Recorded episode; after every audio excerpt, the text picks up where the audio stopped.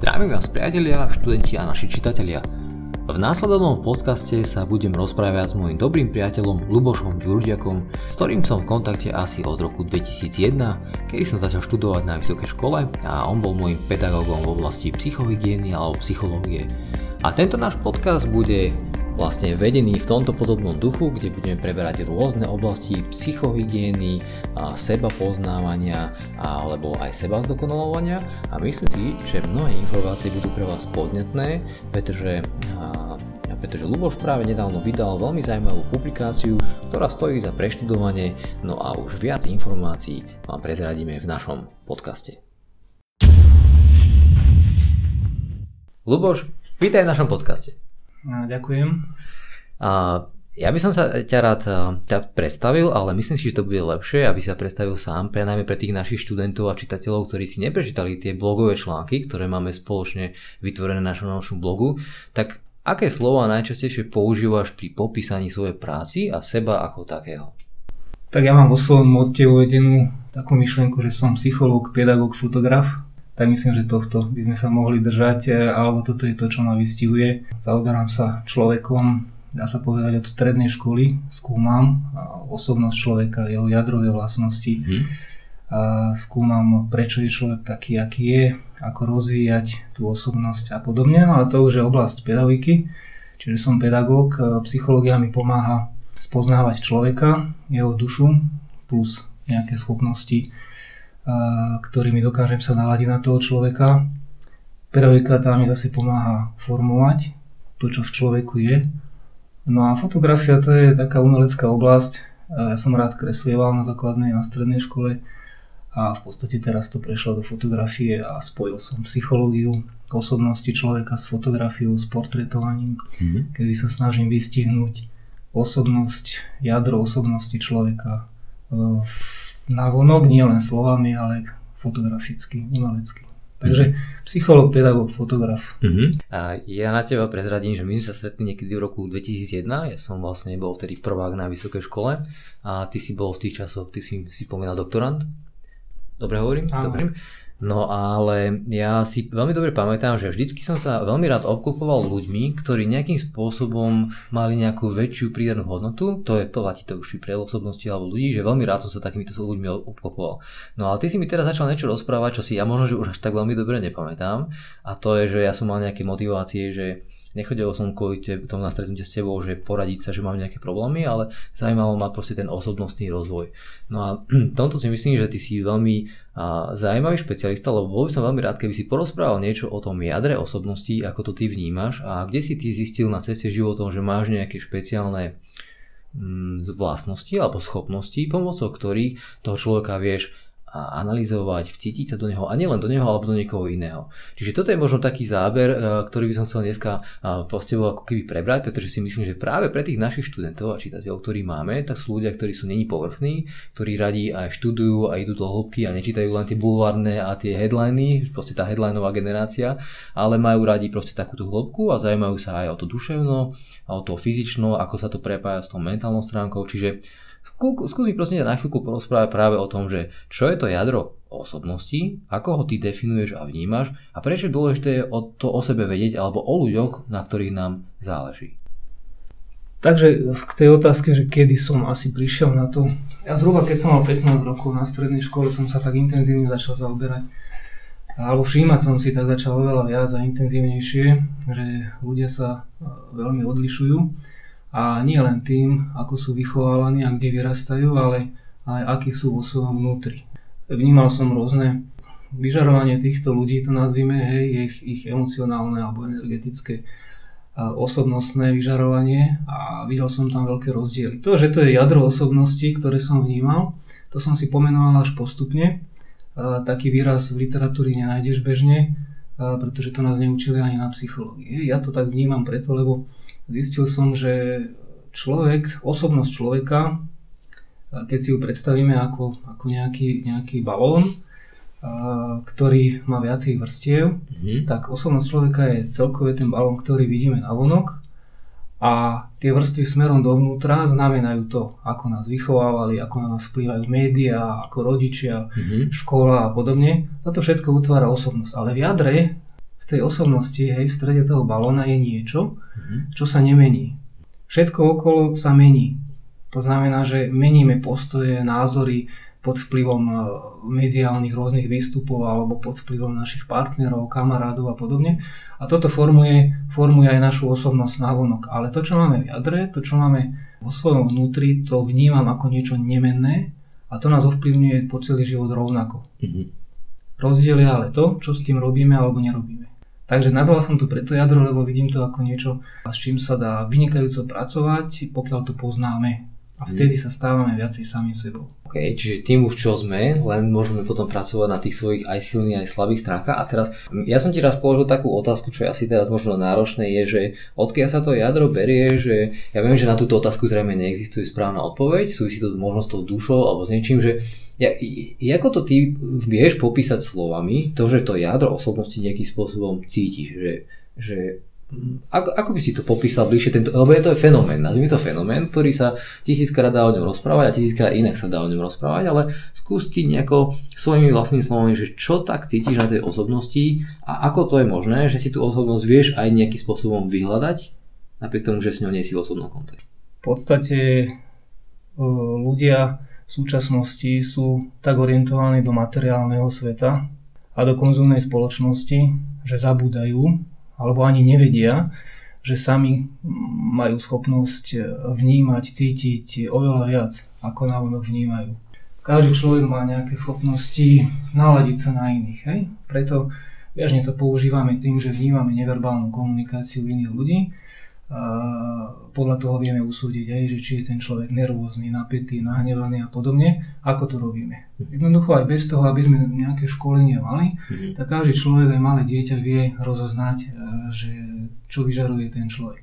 A je dosť možné, že tým, že som sa zaoberal osobnosťou človeka v tak ranom veku, už, už vlastne 15 rokov aj skôr, a, tak určité schopnosti som rozvinul v sebe, nepotlačil som to. Mm-hmm. Jednoducho som sa tomu venoval stále viac a študoval som veci, rozmýšľal, konzultoval a tak ďalej s rôznymi odborníkmi. Vymykal som sa už na strednej škole v tomto zmysle, že nebol som typicky nejaký barový študent, ktorý skončí škola a teraz mm-hmm. ide do baru. Ja som išiel do knihkupectva alebo proste som si študoval takéto veci alebo sa stretával so skupinami, s ľuďmi, kamarátmi, ktorí boli na podobnej vlnovej dĺžke. Ako je možné, že, čo si sa pýtal, že ako je možné, že jadro, takéto jadro existuje? Či Aj ako? to, že ako ho vieš rozpoznať na ľuďoch, ktorými napríklad nie si v kontakte. To je otázka naladenia, vcítenia sa, vnímania, nazvime to empatia, intuícia mm-hmm. a mhm. šiestý zmysel. Šiestý zmysel, áno. To sú veci, ktoré sa nedajú až tak veľmi dobre popísať, chápem. Ale tak dobre, takže toto je možno taká ťažká otázka, ale ľahšia teda určite bude tá, že keď to jadro osobnosti už vieš nejako uchopiť, že ty získáš tie vnemy alebo nejaké pocity, tak čo napríklad mne, keď o sebe sa dozviem, to pomôže pochopiť, alebo napríklad čo mne pomôže pochopiť o druhých ľuďoch a aj ich jadro osobnosti poznám a získam tieto informácie pomocou ktorých, ty, ako ty hovoríš, že môžem mať aj v podstate náskok. Čiže mm, pre, prečo je dôležité vlastne poznať to svoje jadro osobnosti, aký nám to dáva zmysel? Stalo sa mi veľmi veľakrát v poradenskej praxi, či už podnikateľskej, konzultačnej alebo aj akademickej, psychologickej, ľudia, ktorí už niečo zažili, 50-60 roční, dokonca cez sociálne siete aj 70 roční píšu, také myšlienky, že konečne spoznali sami seba, že kto sú. A to je silná myšlienka, keď zrelý človek, ktorý už e, má väčšinu života za sebou, mi napíše, že až po konzultácii a rozhovore so mňou pochopil, prečo vníma veci tak, ako vníma, prečo prežíva to tak, ako prežíva, prečo má také tendencie konať týmto smerom a nie iným smerom a podobne. Mhm. Čiže uh, spoznať to, čo máme do vienka dané tými súdičkami, to nazvime, hej, uh, tých našich rozprávkach uh, pra, pra, prarodičov je kus pravdy. Z tých, to, čo sme dostali do vienka, tak to sa nemení počas celého života človeka. My to môžeme rozvíjať, formovať, mhm. negatívne prípadne eliminovať alebo teda potláčať a to pozitívne zveľaďovať. Lenže pokiaľ nevieme, čo to je, nevieme to pomenovať a identifikovať, tak môžeme stále do nekonečna metodou pokusu a omilu rozvíjať niečo, a myslíme si, že rozvíjame seba a pritom rozvíjame len možno očakávanie nášho rodiča. Alebo niektorú z tých masiek v tom balóne, ktoré Áno, niektoré z tých vrstiev, tie vrstvy vyplývajú len z tých vplyvov sociálneho mm-hmm. prostredia. Čiže mnohí ľudia prichádzajú na to, keď zistia, čo je v jadre ich osobnosti, a čo by mali robiť, rozvíjať, formovať, aby viac sa cítili byť sami sebou, aby boli v súlade, v súzvuku s tým, kým mhm. naozaj sú. Mhm. Samozrejme, človek sa stáva osobnosťou počas socializačného procesu, čiže ako vyrastáme v tej spoločnosti, to sa nedá oddeliť, pretože je rozdiel akej komunite, akej národnosti alebo aj e, akou vierou sa človek narodí, tá ho formuje, pretože mu mhm. dáva filozofický pohľad na svet, dáva mu hodnoty a podobne. A ide teraz ale o to, že čo bude v ňom formovať. Čiže ja sa nezaoberám, ako máš ty vieru, alebo čo mňa to nezaujíma. Mne je to v podstate nie že jedno, musím to brať do úvahy, pretože tam vidím, a na aké hodnoty sa upínaš, ale dôležité je, kto človek je vo svojom mm-hmm. vnútri. Ty máš také pekné slovo, ktoré sa volá, že psychohygiena, ktoré vlastne môže napríklad s týmto priamo súvisieť, že keď e, poznám o sebe mnohé tieto veci, tak uh, môžem to vytvárať taký silnejší psychohygienický efekt. Ja to volám, že zavádzať ako keby poriadok do svojho vedomia, že toto sú informácie, ktoré mi môžu dať istým spôsobom, keď sa považujem za niekoho, kto práve sa chce posúvať, ale zlepšovať, napredovať, naplňať nejaký svoj potenciál, objavovať toho, čo je schopný, tak asi toto sú celkom esenciálne informácie, by som povedal. Drahí priatelia, počúvate Zlatoš Family Podcast. Určite áno, pretože ja som presvedčený, že seba poznávanie človeka a seba formovanie človeka samého seba mhm. je celoživotný proces. Mhm. Je to náš údel na tejto zemi. Hej. Neustále sa poznávať a formovať.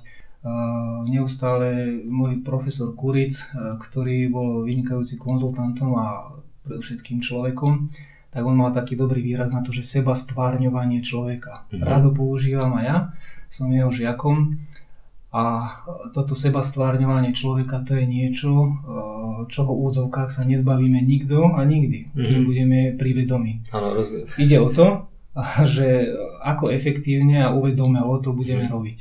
Čiže či sa nám to páči alebo nepáči? No a čo sa týka prepojenia s tou psychohygienou, hmm? psychohygiena nie je môj výraz, ale je pravda, že zaoberám sa touto oblasťou vedy už viac ako 20 rokov a pokiaľ človek začne chápať svoje slabé stránky, svoje silné stránky, také, aké naozaj sú, aké ich má vrodené a dané do vienka, hej, aké sú v tom jadre osobnosti, a, tak môže oveľa lepšie sám zo sebou vychádzať. A môže lepšie napredovať, môže sa lepšie formovať, mm. efektívnejšie. Mm. Nemusí pokusom omylom neustále skúšať a imitovať, napodobňovať nejakého kamaráda, suseda alebo nejakú hviezdu uh, z médií a showbiznisu a podobne a, a pritom s ním to vôbec nemusí rezonovať. Hej. Čiže túžba človeka nemusí byť v súzvuku s tým, na čo má schopnosti.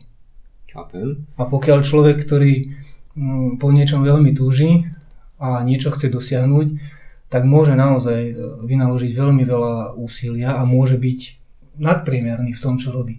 Ale keby to mal podporené v jadre svojej osobnosti, tak možno by stačilo, keby polovicu alebo tretinu úsilia vynaložil mm-hmm. a je na tom istom mieste. Na tom istom mieste. Mm. Nadpriemerný a keby pracoval toľko, tak už je špičkový, geniálny. No len tam nejde iba o to vychádzať len samého so sebou, ide o to, ako vychádzať, lebo my sme nie opustené ostrovy, práve ide o to, ako vychádzať s ľuďmi, najčastejšie, na ktorých nám záleží, to sú proste rodina, manželia, manželky, partneri, a dokonca aj biznisoví partneri a myslím si, že práve v tom, že dobre, to je taký prvý kročík na tej ceste spoznávania sa, že spoznám sám seba a viem, kto som, čo som, aké mám hodnoty, ale aj čo mám v jadre osobnosti, ale potom už ide ten ďalší okruh a to, ako vychádzať s druhými ľuďmi, pretože tam vznikajú tie najkrajšie veci, spolupráci a na niečo, čo, čo dáva zmysel, čo má hodnotu, kolaborácia a tak ďalej. No a teraz eh, povedz mi prosím ťa, že z tvojej praxe, lebo to sme čiastočne nerozoberali ešte. Aké sú tvoje skúsenosti z praxe, keď pracuješ s ľuďmi a napríklad vyberáš nejakých ľudí do kolektívu na základe nejakých kompatibility, ako práve informácie o tom osobe a jadre osobnosti prichádzajú ako vhod za niečo, čo prakticky môže byť veľmi esenciálne v tom úspechu?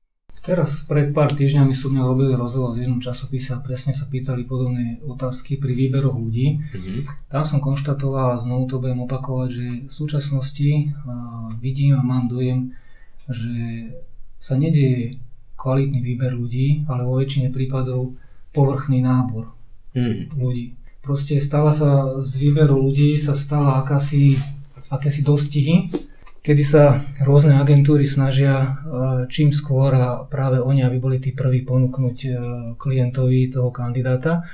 Lebo keď oni ponúknú oni dnes, tak už večer ho ponúkne konkurencia. Hej. Čiže e, sústratia sa častokrát na to, že skúmajú len povrchové masky, ak vôbec skúmajú, mm-hmm. pokiaľ nejdu len po životopise a odbornosti. Je to však málo, pretože už veľakrát som rozprával aj s vysoko postavenými majiteľmi alebo majiteľmi firiem, ktorí majú e, hromadu skúseností a oni by povedali, že oni sa na personálne agentúry už prestali obracať, a pretože tých ľudí, ktorí im vybrali, tak väčšinou, a neviem koľko percent, že drvej väčšine sa im ukázalo, že boli to iní ľudia, ako im hovorili, že sú. Mm-hmm. Okay. A podstata problému spočíva z môjho pohľadu v tom, že oni pokiaľ aj diagnostikovali tých ľudí, tak diagnostikovali niektorú z vrstiev, vonkajších vrstiev tej osobnosti, hmm. ktorá bola na tom človeku, nazvieme to v úzovkách, nalepená, tým, že bol nejak vychovaný, nejako manažersky vyškolený a tak ďalej. A ty vieš urobiť dojem a podobne. Ale keď príde krízová situácia, hmm. alebo musíš strategicky niečo riešiť, tak to nestačí. Tam sa prejaví to, čo máš v jadre svojej osobnosti.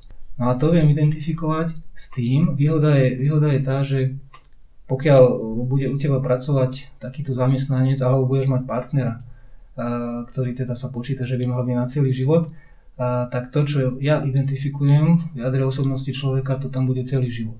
Chápem. Zatiaľ, čo väčšina týchto agentúr alebo tých tzv. pseudokoučov, rýchlo klasených odborníkov a podobne, ktorí dnes sa tvária, že otestujú človeka, dajú nejaký výstup, ale v podstate otestujú len niektorú z povrchových masiek potom sa stáva, že vypláva na povrch, že ten človek není tým, čím za čo bol považovaný. Mm-hmm.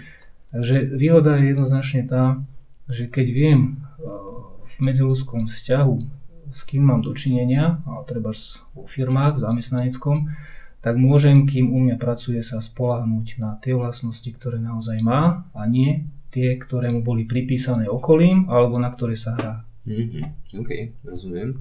Čiže to sú celkom dôležité o, informácie, ktoré to sú dávajú... kľúčové informácie kľúčové. pre firmy, ale teda aj pre partnerské vzťahy.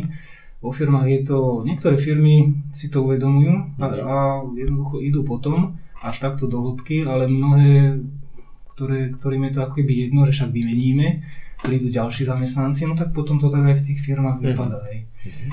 A ešte, ak si začal tú otázku, ma napadlo, že je dôležité hej, teda poznať seba, ale veľmi dôležité je poznať aj tých ľudí. A teraz v tomto období som publikoval akorát článok na Facebooku, Facebooku Lovenú osobnosť, a stránke, že áno, je dôležité poznať seba, a samozrejme aj po, poznať tých druhých ľudí, mm-hmm. ale čím lepšie poznáme seba, tým je väčšia šanca, že lepšie spoznáme aj tých druhých. Mm-hmm.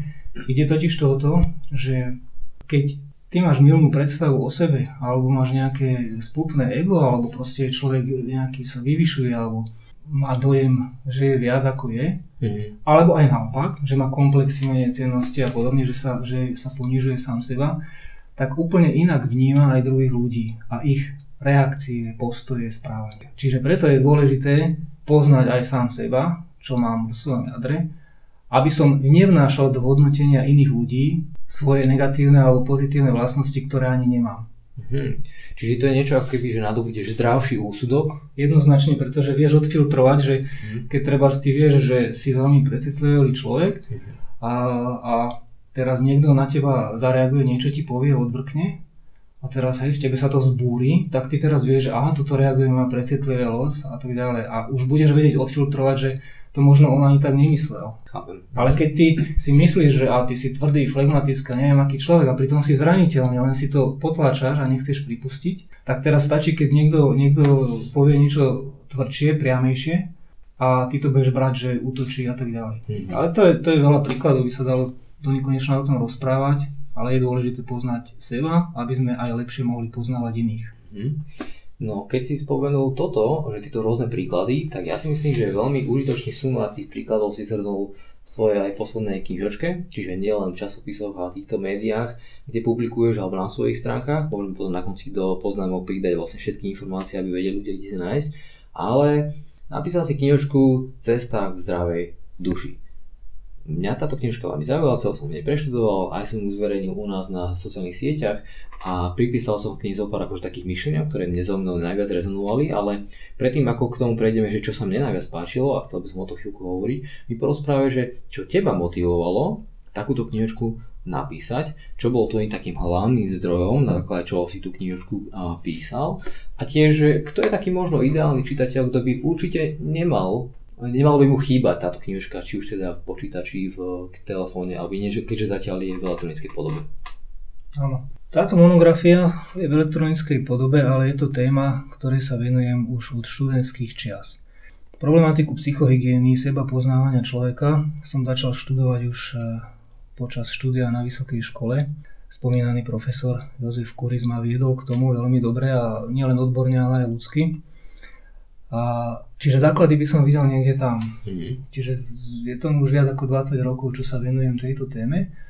A z tohto dôvodu, dá sa povedať, že dostal, zostal som verný e, tejto problematike, ktorá sa v podstate týka každého človeka. Seba poznávanie, seba formovanie, seba stvárňovanie, psychohygiena ako uh, cesta k duševnému zdraviu, mm-hmm. hej, alebo spôsob nadobúdania duševnej rovnováhy. Hmm. To je niečo, čím sa zaoberám profesionálne a bohužiaľ v spoločnosti tomu nie je venovaná doteraz e, patričná pozornosť zo strany odborníkov. Takže na jednej strane by možno povedal nejaký obchodník, že to je dobre, máš veľký, široký priestor. To súhlasím, ale väčšia osveta by bola potrebná a nevyhnutná. Preto som aj pristúpil k tomu, že som založil túto aj stránku na sociálnych sieťach alebo treba aj vydal túto knihu, aby tá osveta sa šírila. Pretože ľudia potrebujú poznať. Hmm. Urobiť, si, urobiť si aj iný názor, iný pohľad na svet, na seba, na spôsoby zvládania rôznych situácií. A nie každý sa musí stotožniť s tým, aké názory tam píšem, uvádzam, a, ale ten, kto chce skúmať samého seba, ten, ktorý chce hľadať cestu k tej zdravej duši, tak myslím si, že sú tam veci, ktoré by sa mu určite hodili. Prichádzajú mi už teraz, je vonku len pár týždňov, ale prichádzajú mi excelentné spätné väzby od čitateľov, za čo im teda veľmi pekne ďakujem, že si nájdu čas a napíšu a verejne mm-hmm. zdieľajú, mm-hmm. ako im pomohlo. Teraz pre včerom, myslím, mi písala jedna pani verejne pod jeden príspevok, že uh, dokonca našla tam slova a myšlienky, s ktorými sa tak stotožňuje, že vyjadrujú to, čo si myslí, cíti a čo nevedela pomenovať. Mm-hmm. A vďaka tým myšlienkám potom dokázala svojmu manželovi vysvetliť, ako veci vníma a cíti a tak ďalej. Čiže mm. konkrétne veci píšu tí ľudia, stačí si to pozrieť, nebudem to celé tu rozpisovať. Určite ma to teší, pretože to bolo cieľom tej knihy, aby ľudia tam nachádzali riešenia rôznych situácií alebo rôzne pohľady mm. na človeka, jeho osobnosť. No a keď si spomenul, že nie všetci s tým musia, mm, všetkým to musí rezonovať alebo s tým súhlasiť, tak jedna z tých práve myšlienok, ktoré ja som toto vypichol, je, ja budem citovať, že duševne zdraví ľudia dávajú prednosť nepríjemnej, ale pravdivej skutočnosti a vyrovnávajú sa s ňou nielen, obranné, nielen obrannému postojom, ako keby, hej. Čiže toto je napríklad jedna z tých myšlienok, ktoré možno by som bol rád bol, že prečo si myslíš, alebo prečo si myslíš, že je to tak, alebo veríš to, že práve duševne zdraví ľudia sa neboja čeliť niektorým skutočnosťam a ich stupeň, nazvime to, že možno také seba reflexie, je ďaleko vyšší a vedia, že jednoducho musia niektorým veciam čeliť. Prečo je to tak? Žiť v seba klame eh, je deštruktívne z môjho pohľadu. Mm-hmm preto si myslím, že psychohygienické je vedieť si priznať realitu, pravdu, respektíve pripustiť si ju. Pokiaľ sám necítim na to silu, priznať si to, tak treba vyhľadať e, nejakú sociálnu oporu priateľa alebo aj odborníka, psychologa, mm. s ktorým e, tieto veci odkryjem, odhalím, priznám si a budem s tým vedieť žiť. Mm. Lebo žiť seba klame, to je cesta do pekla. Nie k zdravej duši. Ale, ale prečo? Prečo je to tak? Čo to spôsobuje v tele, aké je jednak možno myšlienkové, alebo neuchopovanie možno nejakých vecí tým svojim intelektom, ako na tá pani, hej, že ty si jej podsunú slova, ktoré pomohli uchopiť inteligenciu niečo, čo on cítila a dále je to ako keby väčšiu silu aj nad sebou a možno aj nad druhými. A my zmysle ovládania, ale možno chápania a tak ďalej. Čiže, ale prečo je to tak? Prečo je to deštruktívne? Žiť v seba klame? Áno, áno, áno, prečo? prečo? To súvisí znovu s tým, že keď vo svojom jadre osobnosti sme niekým a my si budeme namýšľať, že sme niekým iným, mm. tak nikdy nemôžeme byť v harmonii, v súlade, v súzvuku. Hej, do, psychológovia niekedy tomu hovoria, že dochádza ku kognitívnej dizonancii, keď, mm. keď e, niečo iné dávam návonok najavo a úplne niečo iné vo vnútri cítim a len to potlačam, hej, klamem sám seba. Mm. Čiže jednoznačne to vyvoláva antivibráciu alebo vibráciu, ktorá rozrušuje pokoj, mm-hmm. pohodu a takú osobnostnú integritu človeka. OK. To znamená, že vlastne keď je táto integrita narušená, potom človek hľadá možno nejaké iné kompenzačné mechanizmy, ktoré už súvisia zase aj s tou našou oblasťou možno stravovania alebo nejakých zvykov alebo aj zlých zvykov, zlého stravovania, nehybnosti a tak ďalej. Je súvisí to aj s týmto?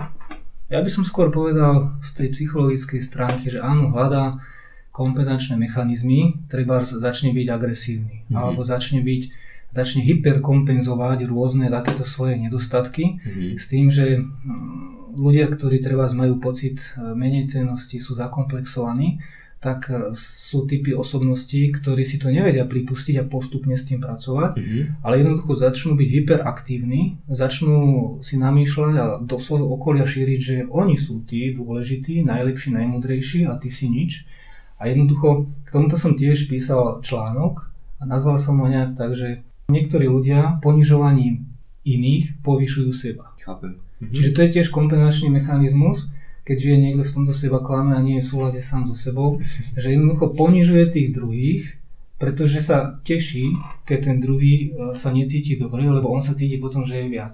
Chápem. Hej? Čiže nevie si dokázať, že niečo vie urobiť a niekým je tým, že urobí kus poctivej roboty, mm-hmm. ale tým, že niekoho treba zhodí. Mm-hmm. Alebo nekonštruktívne kritizuje. Hej, to sú tí tzv. hejteri na sociálnych sieťach a podobne. Ja nehovorím, že vždy musia mať tento motív, mm-hmm. ale veľmi často to je tak. Drahí priatelia, počúvate Zlatoš Family Podcast. Áno, tam ten 2D priestor umožňujú, tieto veci častokrát umocňuje, ale na chvíľku by som sa chcel vrátiť späť, že znamená to, že keď má niekto zdravú dušu, tak, uh, tak jeho kvalita na nejaké pomyslenej škále stúpa, že jeho kvalita vedomia stúpa a tým pádom sa stáva možno nejakou komplexnou osobnosťou alebo alebo niekým, kto napríklad dokáže nadhľadom sa pozerať na kultúru svojej spoločnosti a potom ju je schopný ju možno objektívnejšie kritizovať, pretože jeho úsudok je vyšší. So s kultúrou celkom úzko už potom súvisí. Ja si myslím, že pracovať na svojej zdravej duši je znovu celoživotný proces. Že nedá sa to nepoznám človeka, o ktorom by sme mohli povedať, že toto je človek, ktorý je úplne fit, či už telesne alebo duševne. Mm-hmm. Každý máme nejaké tie nánosy, ktoré si nesieme vo svojom živote a neexistuje úplne No, malé deti, novorodeniatka, to sú zdravé a čisté duše. Áno, Dobre, takže toto je nejaká moja predstava, že k čomu možno by človek aj mal uh, pomaličky dospievať vo svojom mm-hmm. živote. Mm-hmm. Preto sa píše aj v rôznych múdrych knihách, že buďte ako malé deti. Mm-hmm. To sú proste čisté, čisté a zdravé duše. Mm-hmm. Hej, a tam, tam možno platí aj tá myšlienka, že čím menej potrebujem, tým viac mám. Áno, to dáva zmysel. Dáva ti zmysel aj to, že e, takíto ľudia viacej žijú ako keby zvonka, pardon, naopak znútra do vonka a nekompenzujú tie svoje niektoré veci tým, že zvonka musia zaplniť tú svoju vnútornú prázdnotu všelijakými mechanizmami, činnosťami, aktivitami len preto, aby nečelili tomu možno to práve tej uh, seba reflexii vyššie, alebo ako by si to vnímal, tento pojem, že žiť znútra do vonka, že mám vnútorný bohatý svet a pokúšam sa ho preniesť zvonka, realizujem sa, tvorím a tak ďalej, alebo naopak mám v sebe prázdno a robím všetko preto, konzum, neviem, nakupovanie a tak ďalej. Vieš, ono je skutočne takým paradoxom, alebo aj takým nešťastným niektorých ľudí, že oni aj spoznajú, že vo vnútri sú prázdni a potom umyselne vytvárajú aktivity, ktorými treba škodia iným. Chýba tam úcta, rešpekt, láska. Mm-hmm. Neznamená, keď mám k niekomu úctu, že ja sa mu musím podriadovať. To neznamená, že budem submisívny. Ale mnohí ľudia, ktorí majú vo svojom vnútri prázdnotu, tak častokrát siahajú po takých agresívnych krokoch, že jednoducho chcú stiahnuť aj tých druhých. Mm-hmm. A oni totiž to, už to je dobré, že zistili, že je tam tá prázdnota, ale nevedia, čo s ňou. A to je nie, že jednoduchá vec, ale keď neviem, čo so sebou, tak jednoducho mám svojich dobrých priateľov, mám rodinu alebo mám psychológa, odborníka, konzultanta, s ktorým viem sa porozprávať a viem ma posunúť. Niekedy stačí jedna myšlienka, mnohí podnikateľa, s ktorými spolupracujem, tak mi zavolajú a povedia, Luboš, povedz mi prosím ťa aspoň jednu vetu, tvoj názor na toto. Ja sa vždy posuniem, hej, že nemusíme rozprávať pol hodinu. A je to ja. tak, že jednoducho prerušíš určité tie stereotypy myslenia, vzorce negatívne uh-huh. a on, on ako keby sa preladil a poskočí na iný level a môže začať tvoriť. Uh-huh. Mm, to dáva zmysel. Takže znútra, znútra jednoznačne ideálne by bolo, keby človek žil znútra, ako si to pomenoval, uh-huh. a nie naplňať svoju, alebo aby sa neseba realizoval, tým, že naháňa len veci zvonka, to je, to je znakom konzumnej spoločnosti. Áno. Všimni si, koľko ľudia povedia, a idem si urobiť radosť, kúpim si toto. Ja súhlasím, hej, treba si sem tam urobiť radosť, lenže tých radostí je niekedy toľko, že, že keby sme sa na to pozreli, či sú opodstatnené. Vieš, radosť by mala byť, idem si urobiť radosť, keď naozaj si zaslúžim. A zaslúžim si vtedy, keď naozaj pracujem na sebe samom v rámci seba regulácie a seba výchovy. Seba výchova to je niečo, čo by mal praktikovať každý človek. To znamená sta- stanovovať si vlastné ciele, rozmýšľať nad tým, ako ich bude dosahovať, mm-hmm. seba premáhať sa na ceste za ich mm, dosahovaním, mm-hmm. ale zároveň aj kontrolovať, do akej miery ich dosahuje. A potom korigovať svoje ciele, že teraz áno, podarilo sa mi, dám si ďalšie, alebo nepodarilo, idem seba vychová a duševné zdravie sú ruka v ruke. Mm-hmm, to, to nejde bez toho. Mm-hmm. Čiže keď za mňou príde človek, ktorý chce poradiť, ktorý chce pomôcť, ale on povie, mne sa nechce, alebo ja s tým nebudem nič robiť a mne je to jedno, tak s takým človekom neurobím nič. Ja mu môžem dať informácie, ktoré v ňom budú, ale on s tým musí robiť. Ja jeho život nemôžem žiť. Áno, samozrejme. A to už je o seba kontrole, seba ovládaní a seba regulácii a seba výchove človeka. Hm. Bez týchto procesov seba stvárňovacích neexistuje, aby človek dospiel zdravej duši. Hm, to je zaujímavé.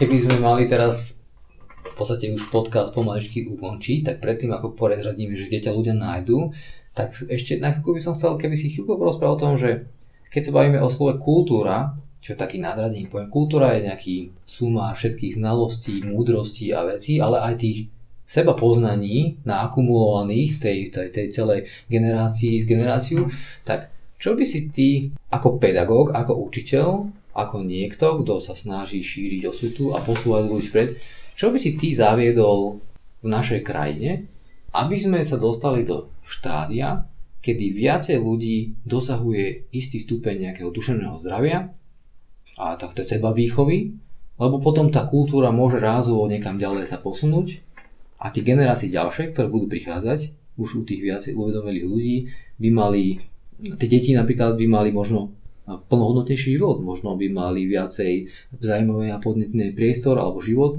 ktorý im umožní opäť sa rýchlejšie seba poznať, pretože predpokladám, že asi čím rýchlejšie človek na to príde, tým viac má výhod v budúcnosti sa realizovať a, a tak. Čiže to som to zamotal, ale... ale Nezamotal, ale e, preto je to tak zložito to vyzerá, lebo to je v podstate na samostatnú tému alebo aj knihu. A to sa nedá asi ani zhrnúť, ale napadla ma myšlienka, ak si o tom rozprával, keby som to mal vyjadriť nejak jednou vetou, nepreberať bezmyšlienkovito to, čo konzumná spoločnosť sa snaží lievikovito do ich hlav mm-hmm. dať. Okay, čiže to je pretože, prevencia. Jednoducho. Pretože keď preberáš bezmyšlienkovito to, čo, s čím sa ťa snažia, či už médiá a iné elity ovládať, tak nezostáva priestor na tvoje seba formovanie, seba stvárňovanie, na tvoju seba výchovu. Mm-hmm. Všimni si, o čo ide nie len na Slovensku, ale to vôbec v tomto, v tomto konzumnom štýle života. Sadnúť pri televízor, pri počítač, e, otvoriť si tie nejaké čipsy, e, nepýtať sa, e, neodvrávať, proste nemať vlastný názor, nebyť tvorivý, konzumovať a prijímať všetko ako jedinú a správnu pravdu. Chápem. Lenže Mhm. Ako to môže potom zarezonovať s vnútrom, jedinečným vnútrom človeka, lebo každý sme jedinečný a individuálny. Mhm. A teraz keď všetci budeme preberať len to je, ako tie ovce, hej, že budeme všetko preberať rovnako, Mhm. tak 99% ľudí nebude v živote spokojných, pretože to 1% na to sa trafí, tomu to bude vyhovať, dajme tomu. Áno. Ale tí ostatní nie. Takže jednoznačne nepreberať a bezmyšlenkovito, ale vedieť si informácie správne selektovať, posudzovať, porovnávať a urobiť si vlastne úsudok Mhm. a vždy sa orientovať na to, že prečo túto vec študujem, prečo sa tým zaoberám, prečo by som si toto mal osvojiť, ako je to v súlade s mojím sebavýchovným cieľom, Mhm. čo tým chcem docieliť na svojej životnej ceste, ako ma to bude stvárňovať a formovať, čo to zo mňa bude robiť. Mhm. Takže dal som také koučovacie otázky, ktoré keď si človek položí, keď e, sa dostáva informáciám, e, tak dostane odpovede. Mm, to sa mi veľmi páčilo. Napokon to aj tak končí u mňa samého a u nikoho iného, pretože tá kultúra to som ja len x, y krát namnožený, ale keď každý k tomu bude takto pristupovať, tak to bude super. Tak prosím ťa porozprával ešte na záver to, že ak by mali ľudia záujem viacej spoznávať svoje jadro osobnosti a chceli by sa aj s tebou spojiť, a či už písomne alebo inak, tak kde sú tie línie webové stránky, kde sa dá s tebou skontaktovať? V podstate osobne sa stretávam len vo firemných priestoroch, je, že teda konzultácie alebo profilovanie robím viac menej pre firmy. A nemám žiadne zmluvy s poisťovňami, všetko si u mňa radia a, sami s Mhm. klienti, ale pre širokú verejnosť som dostupný cez sociálne siete, respektíve cez webové stránky poradňu. Pokiaľ chcú si kliknúť www.psychotrend.sk alebo www.discoverytrend.eu. Mhm, Tak tam nájdu všetky informácie, samozrejme aj prepojenie na sociálne siete. Asi takou najaktívnejšou je na tom Facebooku, ktorú som spomínal. To je facebook.com lomeno osobnosť. Mhm, mhm. Čiže toto sú línie, na ktorých ľudia sa môžu s tebou spojiť, predovšetkým online formou. No a ja ti veľmi pekne ďakujem za tento veľmi výživný a podnetný rozhovor. Ja si myslím, že naši čitatelia a študenti dostali veľmi zaujímavé informácie, ako sa ďalej posúvať a minimálne odporúčam si preštudovať túto knižku, ktorú vedia si zakúpiť alebo pozrieť. Kde? Na týchto stránkach, ktoré som spomínal, discoverytrend.eu, Mhm. ale tam je priamy vstup na ňu alebo cez facebookovú stránku osobnosť. Super. To je moje meno, keď si vyhľadajú Luboš Ďurdiak, tak nájdu všetko, čo potrebujú. Pekne ďakujem za rozhovor. Ja ďakujem za pozvanie, prajem všetko.